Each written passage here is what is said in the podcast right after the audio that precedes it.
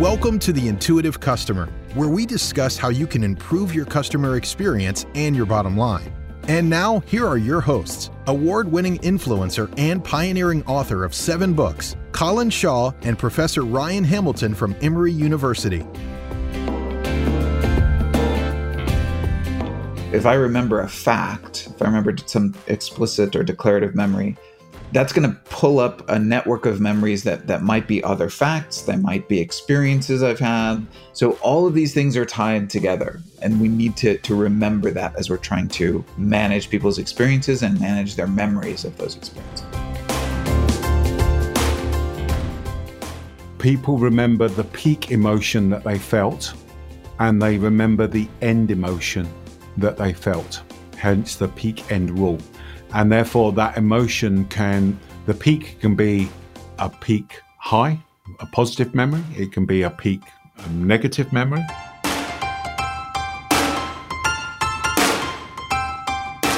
Again it's just making me think okay? Do you need a break colin? Is that what you're telling me? No i just get excited. Yeah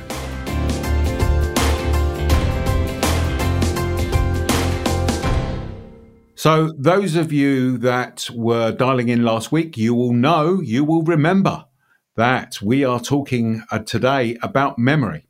If you have not heard the first one in this mini series that we're doing on memory, then I would sincerely recommend that you go back and listen to that episode, uh, which was last week. And we'll put a link in the show notes so you can go back quickly if you if you wish. But I would really recommend that you go back and listen to that one first. So one of the things that Ryan that you you taught me was about fishing nets and how memories are like fishing nets. And when you told me this, I thought, bloody hell, what a great example. Yeah. So let's kick off this week with talking about fishing nets and then let's get into the different types of memories that there are and and all those other wonderful things around why do we forget things and de- how memories decay and the implications to customer experience. So, tell everyone about your fishing net analogy. Sure. I mean, to to be fair, I think mostly Colin was excited about it just because he likes fishing. I think if I'd used another metaphor name, he wouldn't have liked it as much.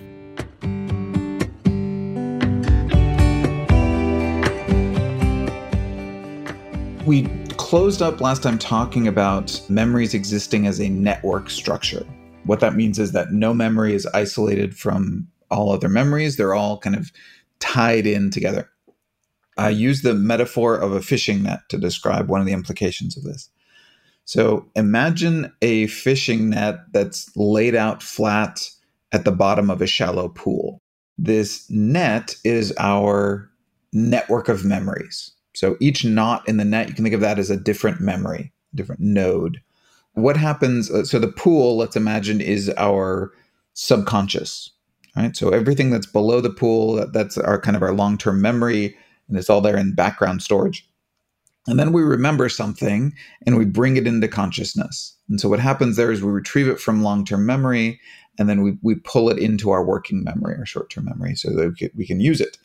Well, what happens is you can imagine that that's like grabbing one of those nodes, one of the knots in the net, and then you just pull it up past the surface. And now, once it's past the surface, it is now into consciousness. We now can actively remember that.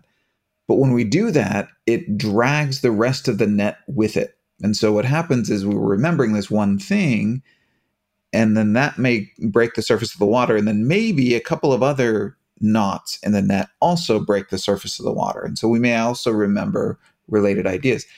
But even the ones that don't break the surface into consciousness, so that we're aware of them, they're still pulled closer to that line. They're still pulled closer to the surface. Yeah. And so even those memories that we're not explicitly remembering at this time can still be more active and they can be kind of closer to the surface and can influence us. Yeah.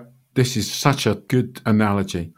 So let me give you an example again of that to try to make it live for people. Yeah. I went to a restaurant that we go to fairly frequently uh, last week. Therefore, I can remember what happened last week. I can remember w- when I'm choosing a restaurant. So if I was to choose a restaurant today and say to my wife, "Let's go to let's go out," then immediately I'm thinking of well, which restaurants am I going to go to? I would think about this saffron as as an example, but I would then also be thinking about a the experiences I've had there, but b the experiences that I've had in other restaurants, and those are those interconnected things, aren't they? If Lorraine said, "Well, I'm not really sure about going to for an Indian restaurant," I guess what you're doing actually is pulling that net up a little bit more to explore more memories of, and this becomes interesting actually, just from a location perspective, you know, because there's no point in me going, okay, well, there was that restaurant that we really liked 3,000 miles away. Let's go mm-hmm. there. Mm-hmm. Yeah. But you are starting to sort of lift that net up a bit more and explore more memories, aren't you? And maybe even influence some of those memories could even adverts that you've seen on the TV or memories of what friends told you on Saturday night when you were. Uh, when you had them around for a drink and they told you about this really great restaurant that's worth going to or or whatever. So all of that is sort of associated with in that one decision or that one looking at that one knot. Yeah. Yeah, absolutely. Like I, I would guess that there's a decent chance that if you pulled up this this node for you know this knot in the net for the specific Indian restaurant, you've also now pulled up surrounding nodes associated with other Indian restaurants and maybe with India itself and maybe with the neighborhood that that restaurant is in. And so yep. now that those are more active, whether they're they're kind of consciously active or, or subconsciously active, they can influence you. So if your wife says, "No, I don't think I'm in the mood for Indian food," there's a chance that now that neighborhood is more active in your memory. And so you might be more inclined to pick a different restaurant nearby the first restaurant that you chose, which doesn't make a lot of sense, right? You should be choosing a, a restaurant based on convenience to your home. And so you could go in a completely different direction to go to a restaurant.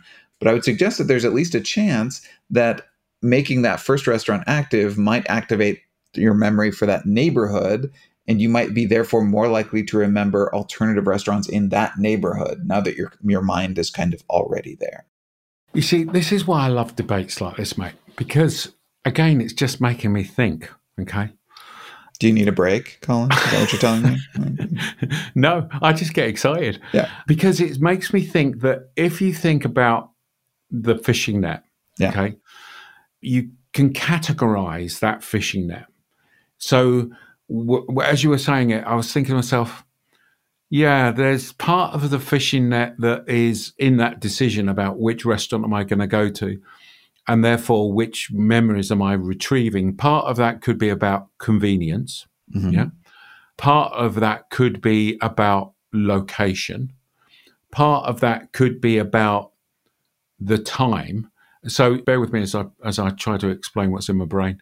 So you're pulling up that net and you're trying to make a decision about well, which restaurant do I go to?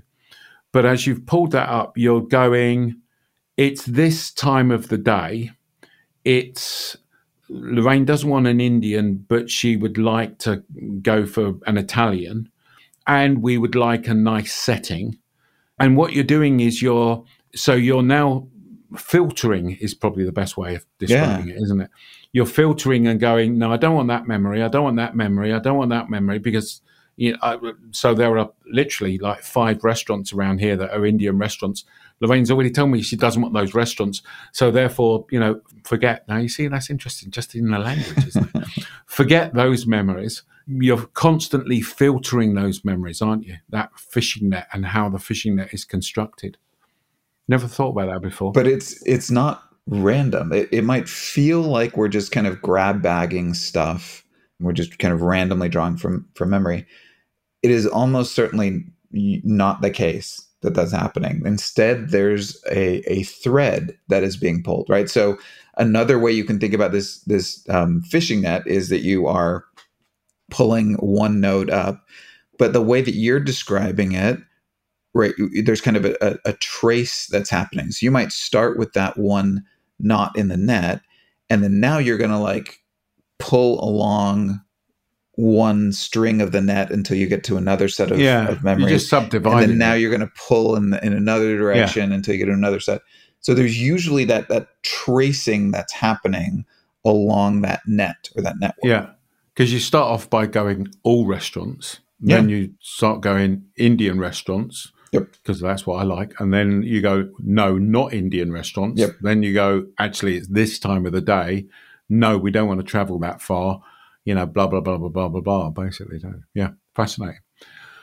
Did I interrupt you again? I can't remember. I probably did, but you know, who cares? I don't. Th- I don't think you did. But again, if we're talking about memories as patterns, the pattern would be that you interrupted me, and so we'll just say that you did.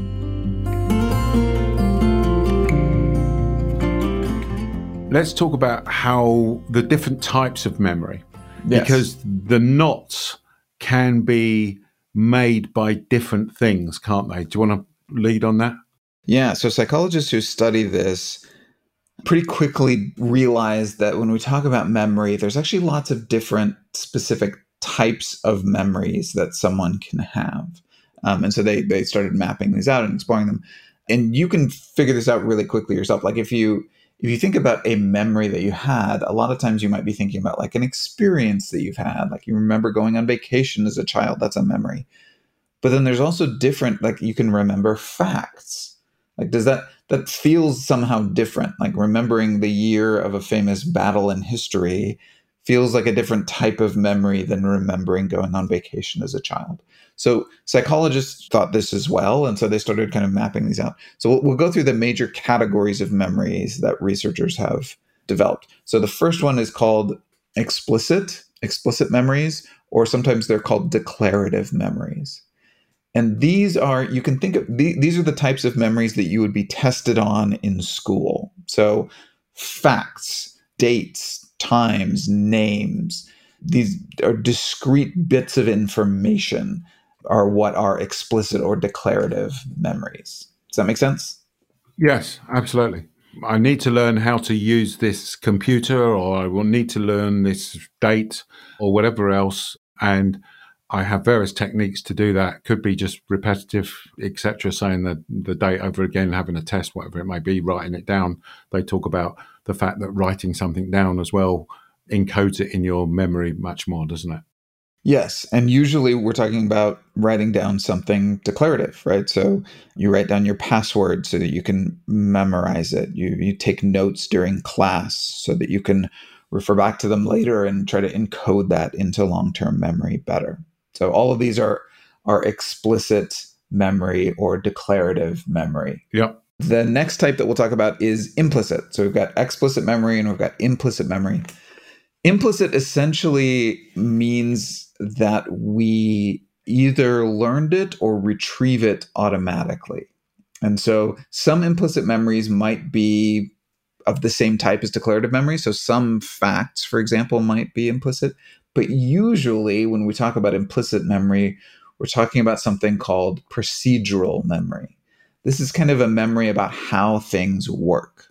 So when you know you talked about learning how to use a computer, there are certain explicit memories associated with that. So you, you know you might need to remember your password so that you can type that in and get your computer started. But you also remember the order in which to get your computer started, right? So first I got to push this button, I got to wait for it to boot up, and then I got to input my password, and then I've got to open this series of programs, and then I've got to do these things in order to get those programs up. That would be a procedural memory. Psychologists sometimes talk about scripts, which are another way of talking about procedural memory, but it's kind of the, the order in which you do things. Now, some of those are explicit. So if you've ever been trained in a job, it might be that you had a very explicit set of training where they say first you do this and then you do this and here's the training manual where you, which you will reference for the first 6 months so that you get everything right. But most of the stuff that we learn procedurally, we kind of just pick up by doing. And so, yeah. you know, things like getting your car started, driving your car, ordering a meal in a restaurant is a, a, common script that people have. Uh, the differences between ordering in a, in a nice sit down restaurant and ordering in a fast food restaurant those are, are different procedures, different types of procedural memory. So uh, all of these tend to be implicit. We tend to kind of pick them up. And we also tend to access them implicitly. So you don't think explicitly about like, what is the order that I do things in in this restaurant? Instead, it just kind of comes to you and you know what to do in that in that. Sure. Training your frontline team on how to create memories in your customers by evoking their emotions. Beyond Philosophy's unique and proven training methodology, Memory Maker Training. Contact Beyond Philosophy by going to beyondphilosophy.com slash contact. That's beyondphilosophy.com slash contact. So let, let me give you some examples of those and to try to make those live for um, for the listener again. Great. So if you go back to explicit memories, okay, there are websites that this is where I find it fascinating that we train customers, and this is through an explicit memory. So there are websites that I go on that I know how to use that are a bit clunky, but I now have been effectively taught. Yes. And when I go back to that website, I know how to use it because it's been a pain in the neck, basically. And and therefore I've through either through repetition or whatever else, I know that, and there's was one particular website, I think I've used this example before, where I buy sheet music. And every time that I go in there, I, to actually go and buy sheet music, then you have to go to a certain part of it, and it's not intuitive. But I've remembered that that's what I have to do. Yeah, I, th- I think that that's a great example, right? So you've developed a procedure to handle a website that's not very user friendly yeah. And then if that ever changes, you know, then your procedural memory is now no longer helpful to you. So if they clean up their website so that it becomes more intuitive to use, that's probably better in the long run for a lot of customers. But it would actually cause an inconvenience for you because you have this procedural memory about how these things are supposed to go. You know, one of the consulting engagements that you and I worked on together, we went and observed workers in a, a Cullen facility. This was a for a professional service and these operators were incredibly skilled where they were working between several different programs all at once. And me observing it for the first time from the outside, I could tell that these were not well designed programs. Like they, you know, they they were all custom made for this this company, and uh, you know they they had to toggle back and forth between them and not share information. But they were so fast. These employees, yeah, their fingers would just fly across the keyboards, and they like before I could even track what was on the screen. They had moved on to something else. They had developed these procedural memories, probably implicitly over time, where they they became very skilled at this. And and that's a that's a kind of memory, right? That that that has to be built up in that way. Yes. And if you think about that implicit memory, now we're getting into and we're sort of straying into that something that's intuitive. Yes. And the name of this podcast, The Intuitive Customer. Uh, effectively, what we're saying is that it doesn't take effort. You're doing it automatically. Think about the fact that you type something, the fact that you're typing it, you had to learn to type things, but now you don't have to think about it. And it's the thinking that causes a strain and causes effort. And therefore, that becomes the, the problem from a customer experience space, which is why customers want things that are that are easy but again, if you think about that implicit memory, I'll give you some, again, some examples of that. You know, it's things like where's the oatmeal in the store that we go to, the mm-hmm. grocery store that we buy things from? I always remember I, I was doing some work in Washington, D.C., and I was flying from Tampa to Washington, and I had to go via Atlanta because I always fly Delta when I got to um, Washington, my colleague that uh, worked lives in a, uh, the same type of area basically said, "Oh, you know, how did you get up?" And I said, "Well, I Delta." And he said, "Oh, he said Southwest fly direct." And I went, "Oh, blimey, I didn't know that." But the point I'm making is, I implicitly chose Delta because that's what I've been trained, if you like, to do. And that's the advantage. Okay.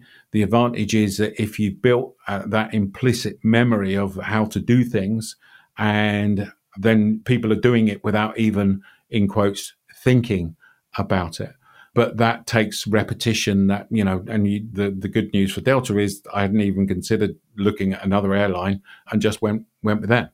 yes and you've used that example before uh, when talking about habitual responses and talking about habit yeah and that's a circle i want to close here where implicit memory is where habits are stored so habits don't exist outside of memory right we, we remember that procedure. You remember that, oh, you know, I, I, I buy my airline tickets from Delta. That was yeah. not inborn into you. You had to learn that. Yes. And so it, habits also are a kind of memory. And a lot yes. of times they're best considered as this procedural implicit memory, where even if it took you yes. effort to learn it, like yes. typing or like driving, now it's in there implicitly as these procedures that you can access and you access them automatically. And that's why I find this subject so fascinating. And as, as we learned in the first episode of this mini series on memory, you're totally right. I mean, it defines you, doesn't it? Yeah. So it defines the habits that you have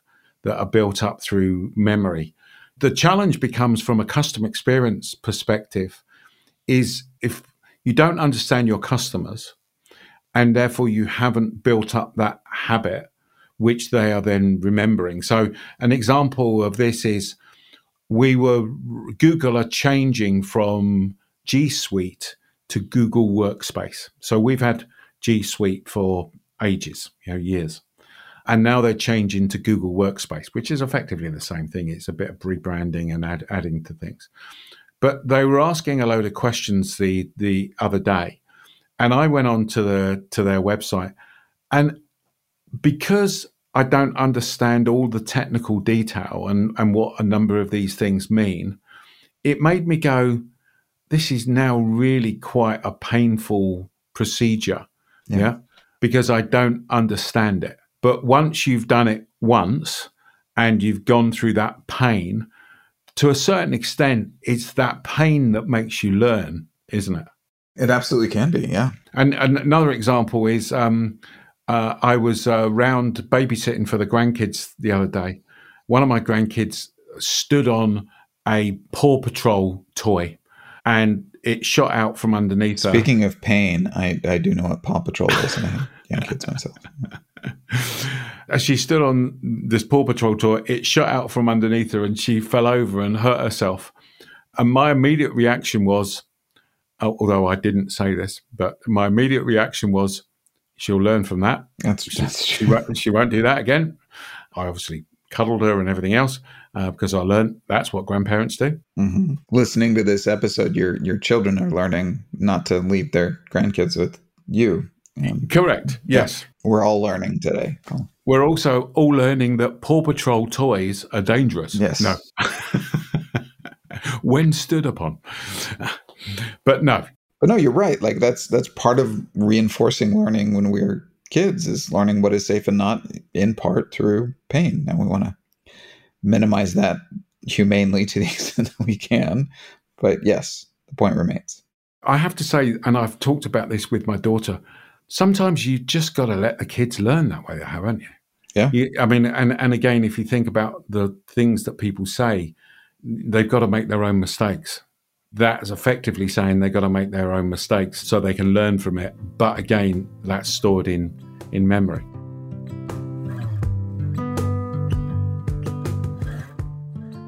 So, do you want to go through episodic and evaluative? Sure. So, we talked about explicit, we talked about implicit. Uh, episodic is another form of memory. So, this is self referential, episodic. You know, if you think about like th- this would be if explicit is the type of, of memory that'll help you pass a test in school. Episodic is the type of memory that would go into your journal, uh, into your diary. So yep. here you're you're it's episodes within your life. So if you are concerned about managing customers' experiences, experiences are episodic. If I think about uh, you know the last time that I went shopping or when I went on vacation or playing games with friends. All of these are episodes, and that's a different type of memory. I recently did a speech in Finland, and I'd never been to uh, Helsinki before. And it was a lovely place, but that's now a sort of an episodic memory. I bet. It then made me, when I went to do the speech, and as I was thinking about doing this podcast, it then made me realize that I then have a sort of a procedural memory of how to do a speech, like get there early, always check your slides because I've I've done presentations and even when you're emailing them, something happens to them. Check the sound, meet the people, etc. So there are things that you do all the time that again are stored in memory as well, aren't they? Yeah, and I, I love that you brought up two different discrete types of memory that happened during that experience, right? You had this episodic memory of traveling to Finland and being in Helsinki and what that was like. You may have had a, a, you know another episodic memory of the speech itself and what that experience was like. But you also have this procedural memory of how speeches go, right? I think that that's a very clear example of those two.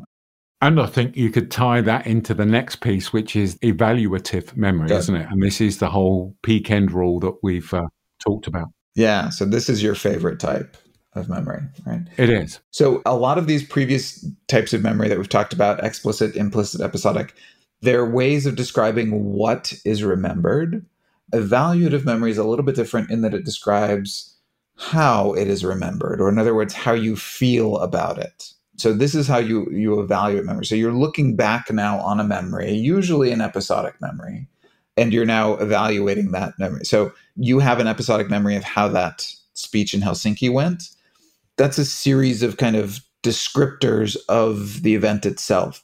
I can now ask you, how did that speech go? Yeah. And now you're looking back on that memory and evaluating it. So evaluative memory is is the context in which we talk about the peak end rule, which I know that's your favorite memory construct. So why don't you tell us about the peak end rule?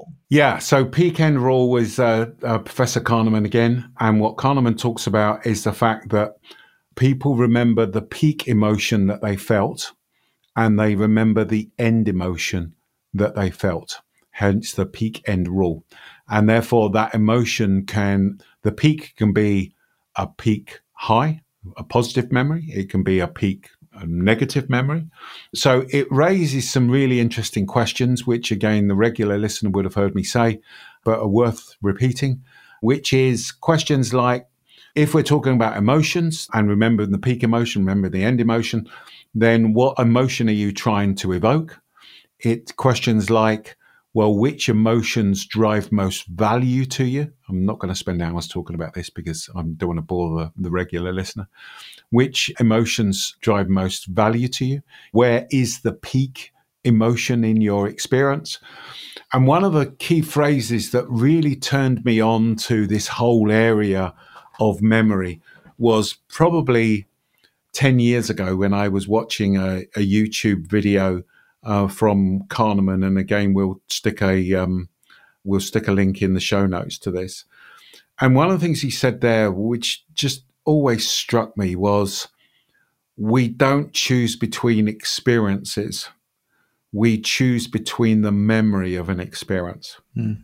And I think that is just so significant for customer experience professionals and people looking to improve their customer experience. That the irony is that it's not the actual experience, it's the memory of the experience that is key. And I think therein lies a really interesting sort of nuance that I think is going to be important. So that's peak end evaluative memory. Did, did I get that right, Ryan? Yeah, that was great. If we are, and we'll talk next time about you know how things get stored and retrieved in, in these various types of memories.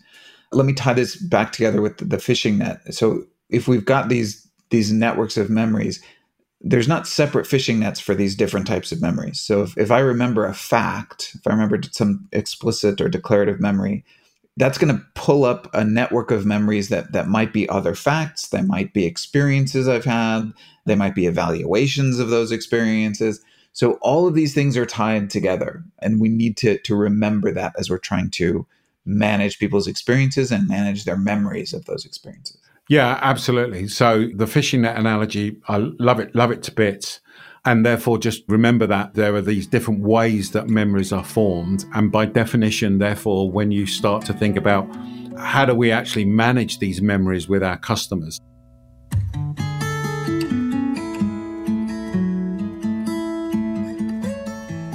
We're going to draw it to a close because, again, we could rattle on for the next four hours about this, but we're going to do another show next week continuing on the theme.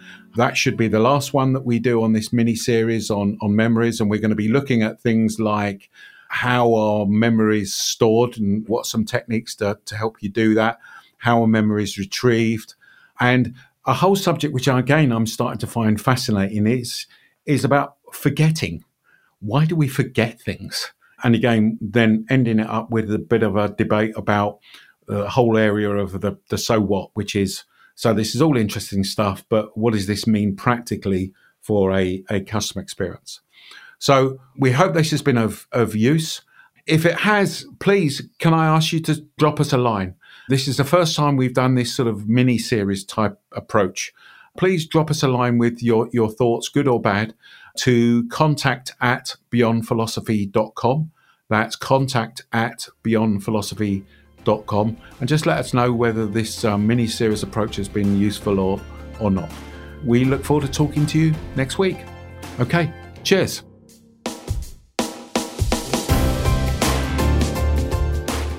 This has been The Intuitive Customer with Colin Shaw and Professor Ryan Hamilton. But it doesn't end here. Just go to beyondphilosophy.com slash podcast to find all of our shows, access free tools and resources, and subscribe, won't you? That way you'll never miss a show. That's beyondphilosophy.com slash podcasts. We look forward to talking with you next time on The Intuitive Customer.